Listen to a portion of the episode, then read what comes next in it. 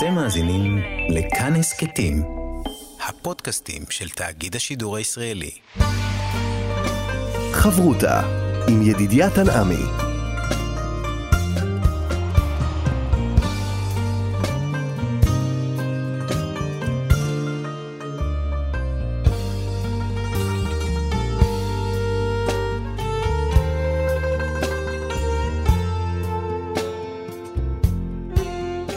שלום כאן מורשת חברותא לימוד משותף עם רבנים ואנשי חינוך בנושא תנ"ך, הלכה ואמונה.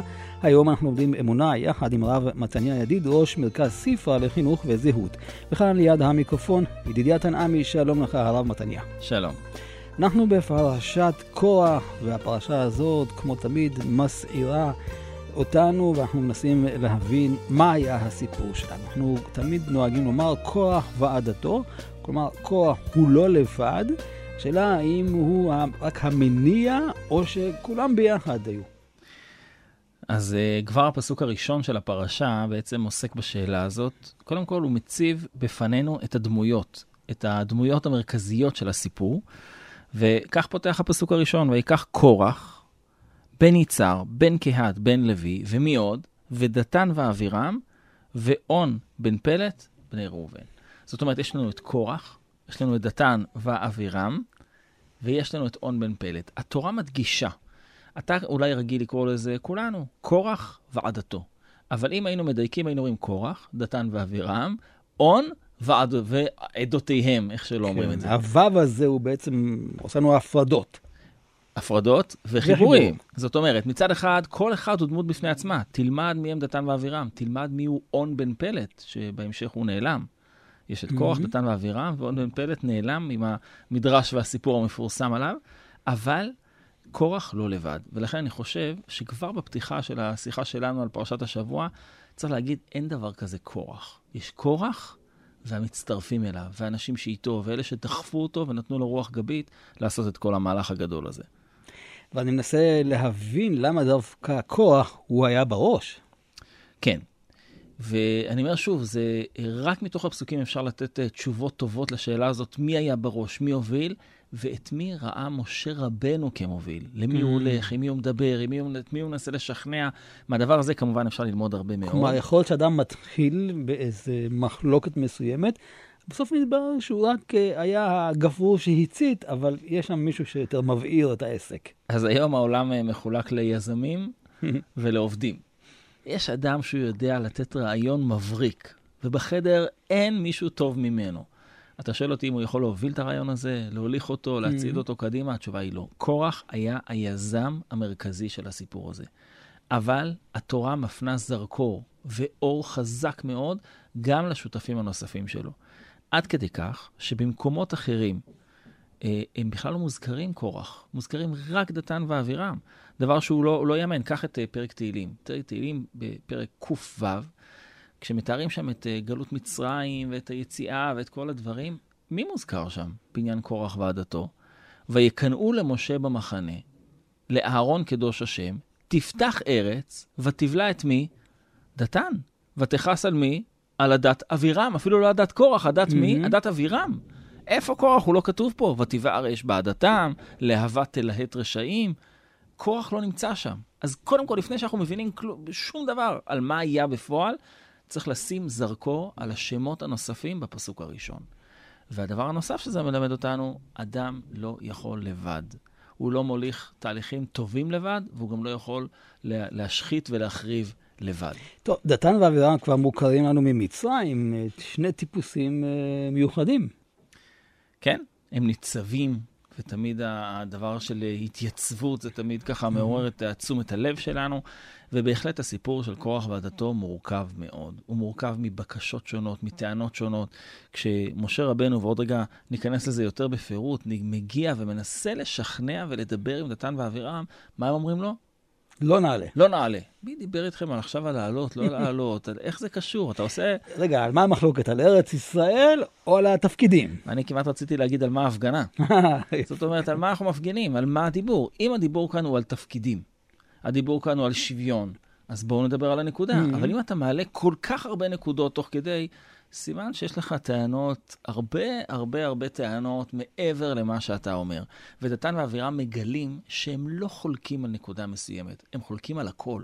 לא נעלה לארץ ישראל, לא נקשיב למרותך, זה בעצם לשבור את כל המערכות כולם, ודתן ואבירם, זה המהלך שהם מובילים בניגוד לקורח. למה אבל? הסיבות הן מאוד מאוד מגוונות, אבל אני שוב חוזר לפסוקים. ובעצם הם אומרים למשה רבנו, אתה הבטחת לנו דברים ולא קיימת. המעט כי העליתנו מארץ זבת חלב ודבש, תוך כדי כינוי למצרים, בכינוי הכי יפה לארץ ישראל. הם מכנים את מצרים ארץ זבת חלב ודבש. והעניין הזה הוא מאוד מאוד דרמטי. צריך לזכור, הם לא היחידים שרוצים להישאר במדבר. אנחנו מכירים את פרשת שלח, מכירים את פרשת קורח, יש, יש טענות מטענות שונות, אבל דתן ואבירם מתייצבים לפני משה. אגב, הם, משפחתם, בפתח אוהליהם, זו התייצבות שהיא מרד. הדבר הזה הוא לא מרד במשה רבנו, הוא מרד גם בהקדוש ברוך הוא. וכאן זה המקום שבו כתוב, המקום הראשון שכתוב, ש"וייחר אף משה". פה הוא כבר כועס, פה הוא כבר אומר, לא לקחתי כלום מהם, ותראה מה הם אומרים עליי. למה התגובה הראשונית של אה, משה הייתה נפילה על פניו? אז זה דבר מעניין מאוד, אבל אני חושב שאם אנחנו גם הורים וגם מחנכים וגם אה, שואפים להבין קצת בנפש האדם, אז תראה איך משה רבנו מתייחס לטענות הקשות כלפיו. Mm-hmm. למה תתנשאו? כולם קדושים, למה אתם? הדבר הראשון של משה עושה, זה לפני שהוא נופל על פניו, מה הוא עושה? וישמע משה. מקשיב. קודם כל הוא מקשיב. יש פה טענות, מגיעים אליו 250 נשיאי עדה, זה לא אנשים פשוטים. מגיעים אליו, הוא קודם כל שומע, וישמע משה. דבר שני, הוא נופל על פניו. נפילת, נפילה על פניו פירושה גם תפילה וגם זעקה. שני הדברים הללו. הוא גם מתפלל וגם זועק, אבל הוא עוד לא אומר להם כלום. כלומר, זה לא עניין של uh, הלם ליפול על הפנים? לא נראה ככה. ולמה אני אומר לא? כי התגובה הבאה, אם היא הייתה הלם, הוא היה אומר, טוב, בואו נלך, נשאל את השם, מה עושים, לא יודע, אני... או לבכות, או חרון אף. תראה מה הפסוק הבא. הפסוק הבא, הוא שומע, וישמע משה, ויפול על פניו, ואז מה מיד? הוא נותן להם פתרון. הוא לא, אין פה כעס. וידבר אל קורח ואל כל עדתו לאמור, בוקר, לא, לא, מחר בבוקר, כולם נדע במי בחר. לפעמים הטענות הן טענות קשות. אתה רוצה, אתה רוצה לברר אותן? בוא, מחר בבוקר נברר את כל הטענות. Mm-hmm. ברגע הזה, מה קורה לאדם שבא להתלונן? יש לי פתרון. מחר בבוקר אני אדע, אני מוכן עד מחר בבוקר לחכות. אגב, מה המדרשים אומרים? המדרשים אומרים, למה לא עכשיו? הרי מה שיקרה מחר בבוקר אפשר גם עכשיו, למה? זה כמו חטא העגל. בואו בבוקר, חג להשם, מחר. בואו תחשבו על זה לילה. אה, מחר יש פתרון, אני אביא לכם פתרון, בואו נחשוב על זה. אבל אז, אחרי שהוא נותן להם פתרון, מה הוא עושה? הוא מתחיל לדבר איתם. אז הוא אומר, רב לכם בני לוי, יש לי, יש לי פתרון בקנה, אני אתן לכם אותו, אבל בואו שנייה נדבר. זה מהלך שמשה עושה הכל כדי שזה לא יתפוצץ. ובכל זאת הוא לוקח אותם למבחן שהוא מבחן אה, לא פשוט. המבחן הוא לא מול אה, משה, אלא מול הקדוש ברוך הוא. וזה בדיוק מה שהוא רוצה להבהיר. המבחן שהוא רוצה לעשות זה לא משה מולם, זה הקדוש ברוך הוא מולם. אבל הם משתפים פעולה עם זה. הם לוקחים את המחטות, והם אה, עושים מה שצריך, והם בעצם, אני, אני מזכיר לך שוב, 250 נשיאי עדה. זה, זה לא אנשים פשוטים. והם כולם ביחד עם קורח בסיפור הזה. אגב, אה, אה, כל, ה, כל העניין שהם באים לבדוק בעצם מה השם בחר, זה פקפוק על עצם המהלך עד עכשיו, כמעט על הר סיני. ולכן, כשהמחטות בעצם, מה הם, אנחנו יודעים בסוף הסיפור, לא רוצה לגלות כבר את הסוף, אבל בסוף הסיפור אנחנו יודעים שהמחטות האלה הופכות להיות חלק מהמזבח. זאת אומרת, במחטות יש קדושה. המחטות האלה שאנשים מביאים כדי לבחון האם משה באמת נבחר על ידי השם, משה ואהרון, או לא, הופכים להיות כחלק מהמזבח. אני חושב שיש שאלה קשה מאוד שמתעוררת סביב העניין הזה. המחטות האלה הן מחטות של מחלוקת. הן מחטות שהגיעו בעקבות פקפוק וערעור על משה רבנו, ובעצם גם על הקדוש ברוך הוא. למה הם הופכים להיות חלק מהמזבח? איך יכול להיות שהם הופכים להיות חלק מ... כשאדם נכנס ומגיע להתקדש ולהיטהר, הוא יראה את המחטות האלה? אז קודם כל יש לזה תשובה הלכתית פרקטית פשוטה מאוד. אלה מחטות שהוקדשו על ידי הקדוש ברוך הוא כמעט כקורבן, ולכן הן חייבות להיות קדושות. אבל יש בזה עוד משהו. לא על השאלה הייתה הבעיה. זה שהם באו לשאול את משה רבנו, האם באמת יש בחירה שנעשתה על ידי הקדוש ברוך הוא בך ובאהרון, היא שאלה לגיטימית. אפשר לברר. אפשר לברר, אפשר לשאול, מותר לשאול וחובה לשאול. Mm-hmm. מה הייתה הבעיה? הבעיה הי- הייתה להתקהל. ויקח כוח בניצר, ויקומו לפני משה. ויקהלו על משה ועל אהרון. כל התיאורים האלה הם לא תיאורים של מי שבא ללמוד, הם תיאורים של מי שבא להסתער, מי שבא לכבוש, מי שבא Mhm. ל- לשים את הדגל שלו במשכן ולא את הדגל של השני. זה כבר משהו אחר לחלוטין. אם אתה בא לשאול ולברר, אנחנו יודעים שהמדרשים והתלמוד מלאים בשאלות קשות עד מאוד. קשות עד מאוד, שחלקנו לא מעיזים להגיד אותם אפילו. אבל לשאול שאלה לגיטימית, בוודאי שאפשר. המחטות האלה הם סימן ורמז. אתם באים לשאול, זה חלק מהקדושה. אתם באים להסתער ולהתקהל, המחטות יישארו ואתם תשרפו. בואו נסגור רגע את המעגל. כוח, בסופו של דבר, מה קרה איתו? אז זה אה, מחלוקת גדולה מאוד כבר בגמרא. הגמרא אומרת, בגמרא יש מחלוקת אה, ממש מקצה לקצה, יש אומרים שהוא היה מן השרופים ומן הבלועים. הוא קודם כל. נשרף, אחרי זה נבלע באדמה. זאת אומרת, הוא קיבל את שני, שתי העונשים, שני העונשים הגדולים. יש כאלה שאומרים שהוא לא מן הבלועים ולא מן השרופים. זאת אומרת, הוא לא נבלע, אה, אנחנו רגילים לומר, עכשיו, התורה כותבת במפורש לכאורה ב- בספר דברים, בהמשך, היא כותבת שקורח נבלע. הדבר הזה הוא נמצא במחלוקת אה, אה, גדולה מאוד. אבל מה זה אומר בעצם? מה זה אומר? מה זה אומר שאנחנו לא יודעים בפועל מה קרה בסוף עם קורח? האם הוא נבלע, האם הוא נשרף, האם שניהם, האם לא אף אחד מהם? התשובה היא נורא פשוטה. קורח הוא, הוא לא מעניין אותנו האיש. האם את לתורה חשוב שנדע מה בדיוק קרה לקורח בסוף? התשובה היא לא, היא מעלימה את זה. זאת אומרת, לא חשוב לנו לדעת בדיוק מה קרה איתו. מה חשוב? חשוב האבדון שהוא הביא סביבו. התוצאה. התוצאה. האם הסיפור העסיסי, מה בדיוק קרה לקורח, אז התלמוד ידון בזה, כי אנחנו לומדים תורה. אבל התורה עצמה, תורה שבכתב, לא תספר לנו מה קרה איתו. ותמיד כשהתורה מעלימה, אז היא בעצם אומרת לך, זה לא כל כך חשוב. מה שחשוב מאוד, זה שתדע שהייתה פה בריאה מיוחדת של בליעה, הייתה פה עדה שלמה, במספר לא קטן, של אנשים שהצטרפו לדבר הזה, וקורח האיש, אנחנו לא יודעים אפילו מה היה לו. תראה לאן הוא נעלם, מכל הרצון שלו לא נשאר בידו שום דבר. חברותה עם ידידיה תנעמי. חברותה בכאן אה, מורשת, חברותה באמונה, אנחנו בפרשת קורח, יחד עם הרב מתניה ידיד. ואם נתבונן בהמשך הפרשה, אנחנו מוצאים את העניין של המתנות אה, כהנים ולוויים, אז זה כאילו להוסיף עוד איזה ככה כמה זרדים למדורה הזאת. אה, מדברים פה על שוויון, ואתה בעצם אה, בא ומבדל, כן, כלשון עוד יותר. הכתוב, עוד יותר את הכהנים, את הלוויים. זה כמו שהילדים שלך יבואו ויגידו לך, אבא, למה הוא קיבל את זה ואת זה, ואז אתה לוקח עוד ונותן לו עוד, לפני כל הילדים. כן, זה מזכיר, אגב, כשהאחים מגיעים ליוסף. נכון. אז כתוב שהוא נותן חליפות שמאלות, ולבנימין נתן חמש חליפות שמאלות. יוסף, אתה יודע בדיוק למה אתה כאן ואיך זה התגלגל? לא למדת לקח? לא, לכאורה. וכאן, בסוף פרשת קורח, לא פחות ולא יותר, התורה מדגישה את מתנות הכהונה והלוויה. היא נותנת להם עוד ועוד ועוד, וזה לא יכול להתסיס מעצמו. התשובה היא כזאת, ואני חושב שהתורה אה, מלמדת אותנו בדרך הקשה. אין שוויון. אני אגיד את זה בצורה אה, ברורה בלשון התורה. כשהתורה אומרת לתת כ"ד מתנות לכהנים, שונים, זרוע, לחיים, קיבה, יש תרומות, יש, יש אה, ראשית הגז, חלה, כל כך הרבה מתנות שהכהנים מקבלים, היא רוצה להגיד לך, כן, אתה לא חי בעולם שוויוני במובן הזה שהתפקיד שלך והמעמד שלך, הם מחייבים אותך, וממילא גם מזכים אותך. אלה דברים שהם חלק מההבנה מה, אה, והתפיסה של התורה. אם אדם הוא כהן, יש עליו חובות ויש לו זכויות. או, אז זה אולי הנקודה, אני מנסה להבין. כלומר, לא להסתכל רק ממבט שטחי של שוויון. כי בסופו של דבר, הרי גם בחיים, כל אדם יש לו את התפקיד שלו, כל אחד עושה משהו אחר, אבל כשאתה מסתכל כמכלול, הכל נהיה מאוזן. אז אולי פה, בגלל שהם נמצאים בתפקיד מסוים, הם צריכים את האיזון הזה שעם ישראל ייתן להם, כי הם לא יכולים לעבוד, הם עסוקים עכשיו בעבודת הקודש. נכון, אז ככה מסבירים למשל, אין להם נחלה, נכון? אתה נכון. יכול להגיד כמה שאתה רוצה שאתה נותן לכהן הרבה, אבל Mhm. לך יש בית עם נחלה. בטאבו. כן. לכהן וללוי אין. אז אתה מקנא על הזרוע לחיים והקיבה שהוא מקבל. אבל יש פה עניין נוסף, והעניין הוא שהתורה נותנת אה, לכהנים וללוויים לא רק בגלל שזה איזשהו חיסרון שצריך להשלים להם. כתוב וקידשתו. זה לא רק לתת לו אוכל כי הוא לא יכול לעבוד. יש פה אתה- העדפה? יש פה העדפה בנושא של הקדושה.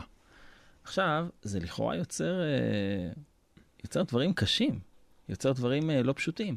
אבל כשאדם מגיע למקדש, והוא רואה למשל כהן שמקדיש את יומו ושבועו וחודשו לפעמים לעבודת המקדש, יש אנשים שבאמת מגמת החיים שלהם היא קדושה. ואתה צריך להכיר בזה. לא כולם קדושים. טענת קורח שנמצאת בתחילת הפרשה, כי כל העדה כולם קדושים, זה נכון במובן המהותי. כולנו נשמה, כולנו, אבל יש כהנים, יש לוויים, יש ישראלים. ביום, היום לדבר על, על היררכיה במציאות זה דבר קשה ביותר.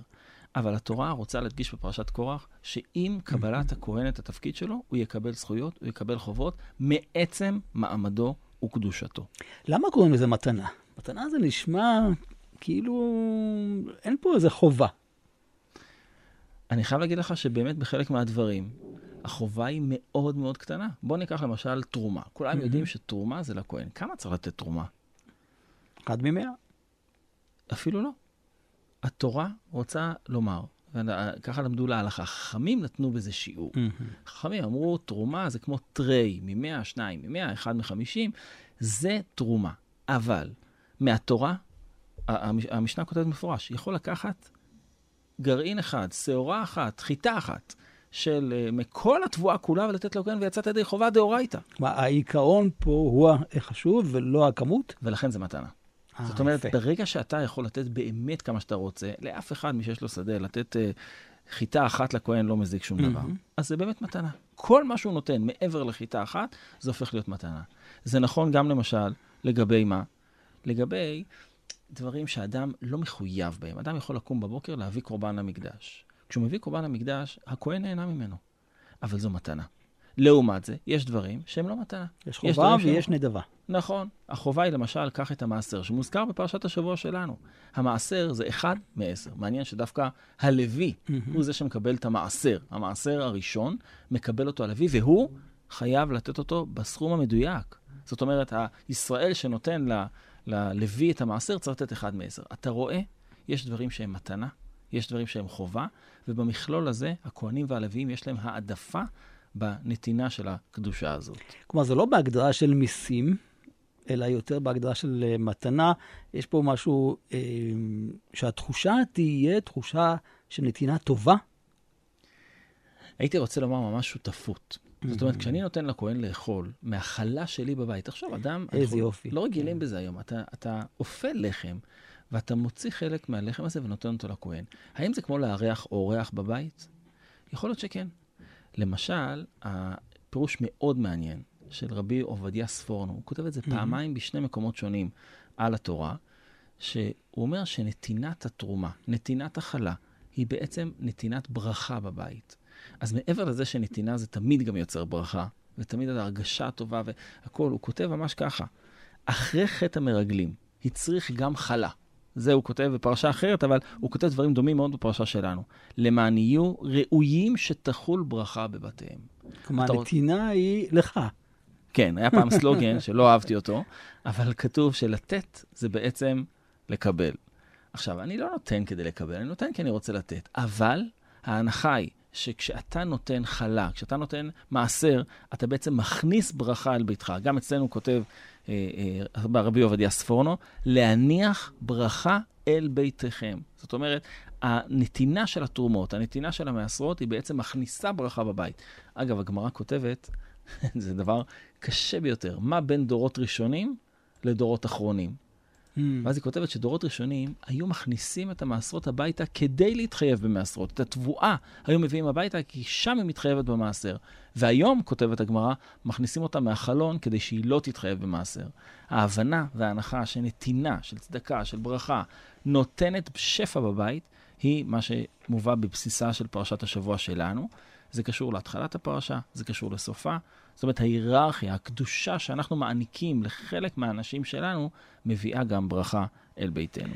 זה מה שממש אומר הנביא מלאכי בעניין של המעשרות, כי אתם קובעים אותי ואמרתם במה קבענוך, המעשה והתרומה.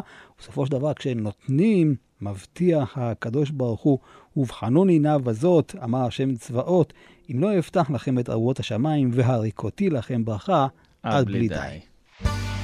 חברותה עם ידידיה תנעמי חברותה כאן במורשת, חברותה יחד עם הרב מתניה ידיד, וכשמתבוננים על הפתיחה של הפרשה, פרשת קדושים, היא בעצם מעוררת שאלה עקרונית, כל העניין של הדמוקרטיה והשוויון, והטענה של כוח, כי כל העדה כולם קדושים. כולם.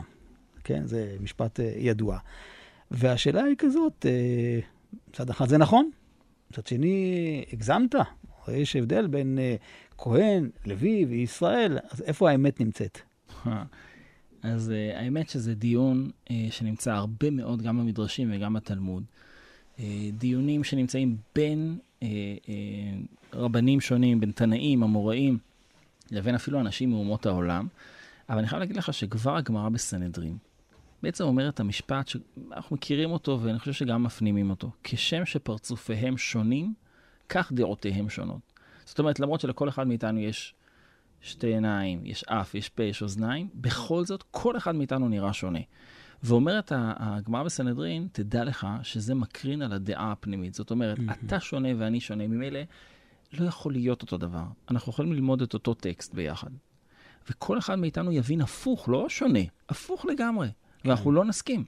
זאת אומרת, הדעה השונה, התורה בבסיס שלה אומרת, אני נותנת, אני בורט אתכם שונים, כי אני רוצה שתבחינו שיש כאן שונות מהותית, שונות אמיתית. לכן הדיבור על שוויון, לפעמים הוא משטיח את כל הדיון. הוא הופך את כל הדיון, כולנו שווים, אז בעצם כולנו אותו דבר, זה לא נכון. אבל מי אמר שכוח אמר שכולם שווים? הוא אמר כולם קדושים. כלומר, לכולם יש את, אולי את ההזדמנות להיות קדוש. ומה המשפט השני שלו? ומדוע תתנשאו על קהל השם? ההנחת יסוד שלו היא שכולם אותו דבר, כולם קדושים. ממילא אין שום סיבה שמישהו יעמוד בראש הפירמידה. אה. כולם שווים, אז כולם יכולים לעמוד בראש הפירמידה. וזה כמו המדרש אומר, בית מלא ספרים, נכון? למה הוא צריך מזוזה? האם המזוזה היא יותר מיוחדת מכל הספרים שיש בבית? כנראה שלא. ובכל זאת צריך מזוזה. האם משה יכול אה, להיות אה, מטאור רוחני ולהיות בהר סיני כאשר עם ישראל חוטא למטה? לא, משה הוא לא לבד. אבל האם היחיד שיכול לעלות על הר סיני זה משה? התשובה היא כן. זאת אומרת, יש כאן משהו אחד שהוא משותף לכולנו, ויש כאן משהו אחד שהוא נפרד ושונה.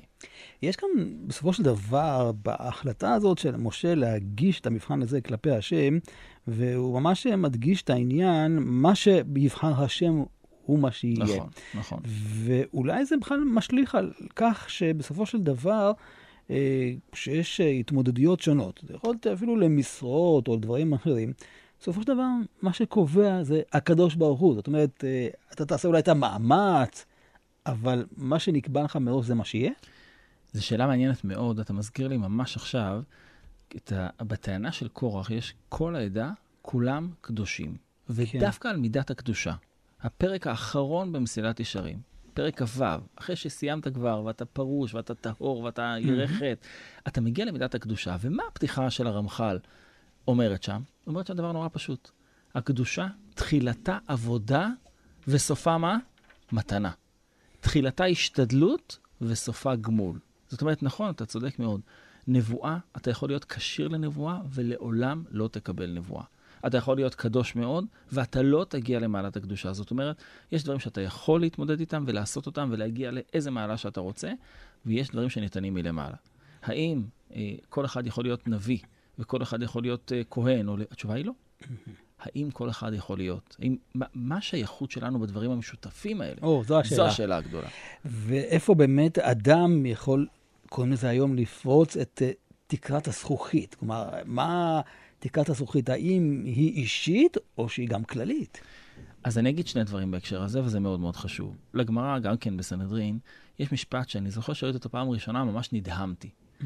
והגמרא אומרת את המשפט הבא: גדול, תלמיד חכם, ממזר, מכהן גדול עם הארץ. כהן גדול, נכנס לקודש קודשים, מכפר על כלל ישראל, מעלתו היא גדולה, גם אם הוא עם הארץ, מה נעשה? אבל תלמיד חכם ממזר גדול ממנו. כלומר, יש עניין של מסלולים שונים? יש עניין של היררכיה אפילו במציאות. זאת mm-hmm. אומרת, כאן הגמרא אומרת בעצם, תלמוד תורה הוא החשוב והגדול מכולם. כהונה נקנית ב-24, מלכות ביותר, ותורה... רק שיהיה ברור, נקנית הכוונה לא שקונים אותה בכסף, כן? כן, היו תקופות שגם את זה עשו נכון. כידוע, אבל הכוונה היא נקנית, כן, האדם קונה כהונה כן. ב-24 דברים, במעלות מסוימות, והתורה נקנית ב-48 דברים, פי שניים. זאת אומרת, אתה יכול להיות תלמיד חכם ולהיות גדול יותר מכולם. יש מסלול, כמו שאתה הצעת, שהוא פתוח לכולם. והוא יותר גדול מכהונה, לוויה ומלכות. זאת אומרת, אתה יכול להגיד הרבה מאוד פעמים ש... אה, שאולי ההיררכיה היא בעייתית, mm-hmm. אבל בסופו של דבר, בקצה הפסגה הגבוה ביותר, לשם כל אחד יכול להגיע. ולכן זה אומר, בסדר, אז הוא כהן, הוא לוי, הוא מלך, אבל בפועל, בפועל מה? בפועל אתה יכול להגיע לפסגה. אתה יכול להיות תלמיד חכם גדול מאוד, גם אם חלילה הייחוס שלך הוא פחות חשוב. ואולי ניקח גם את הביטוי הזה של מדוע תתנשאו כמשהו ככה, קריאה כללית. ואולי הנקודה שקורח אומר שלא להתנשא, אפשר לקחת על הנקודה הזאת שבסופו של דבר, כשאדם כבר מקבל את התפקיד שלו, הוא צריך לדעת מה המסגרת של התפקיד, ולא להתנשא, למרות שפה לא הייתה הכוונה הזאת של קורח. בוודאי, קורח התכוון הרי להגיד מתנשא, הכוונה היא אתה לוקח לעצמך מעל כולם תפקידים גבוהים יותר.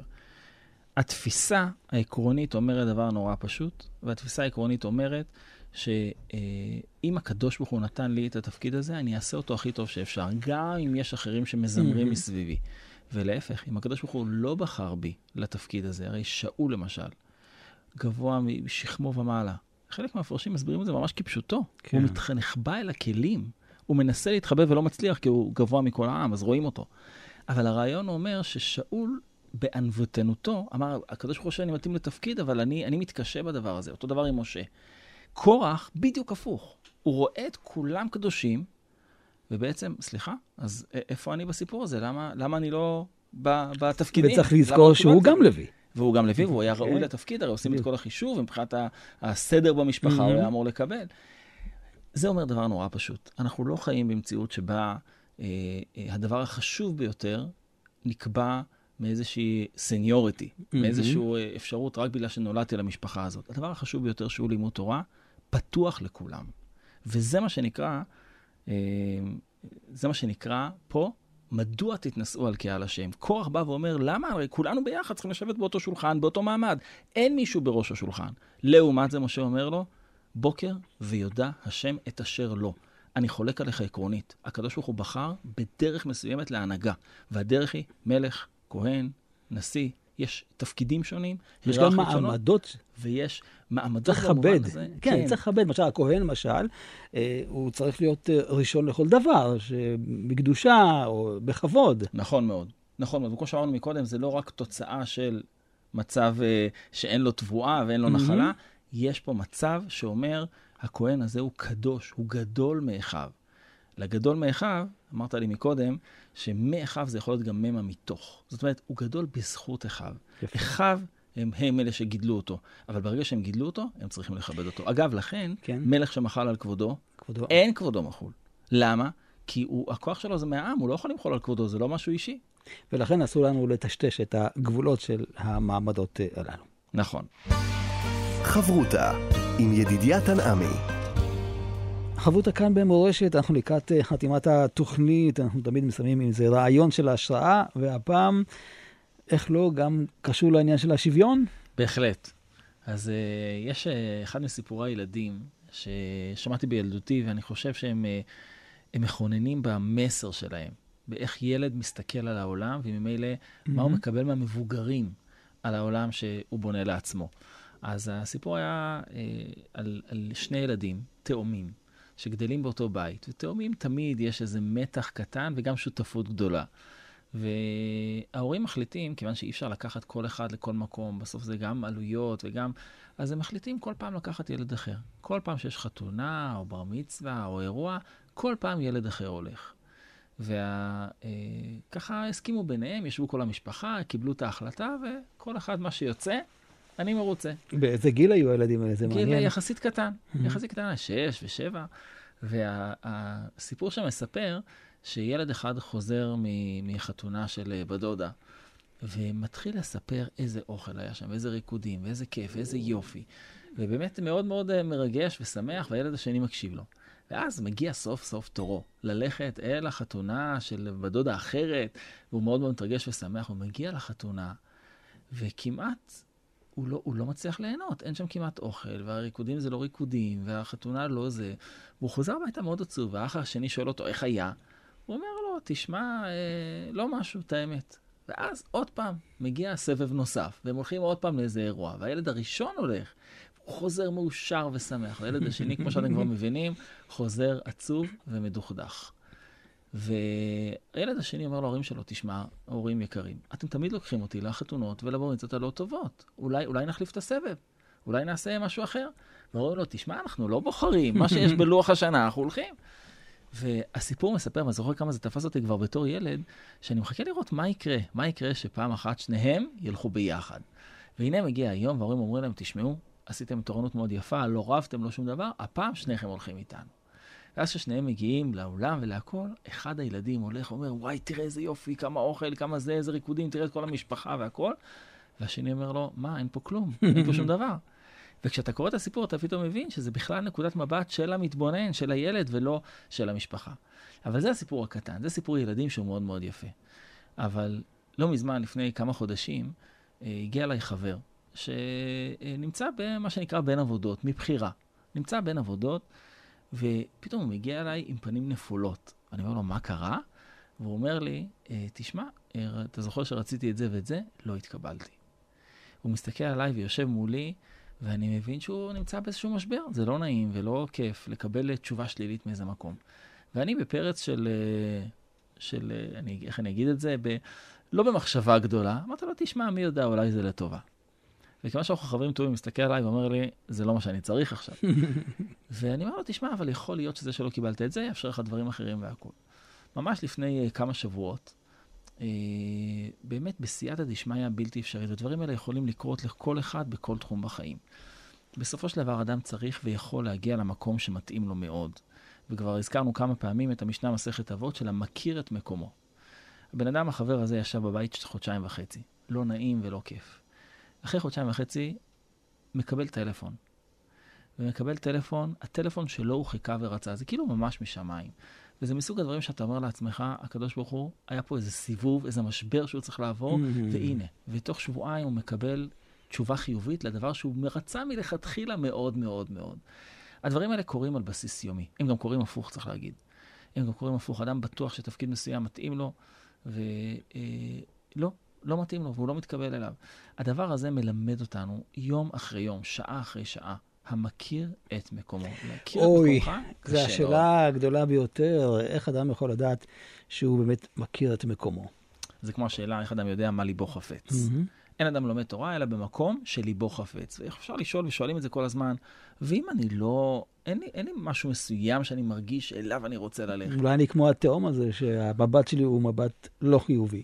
ואז ממילא כל מקום mm-hmm. לא מוצא חן בעיניי. אבל אני חושב הפוך.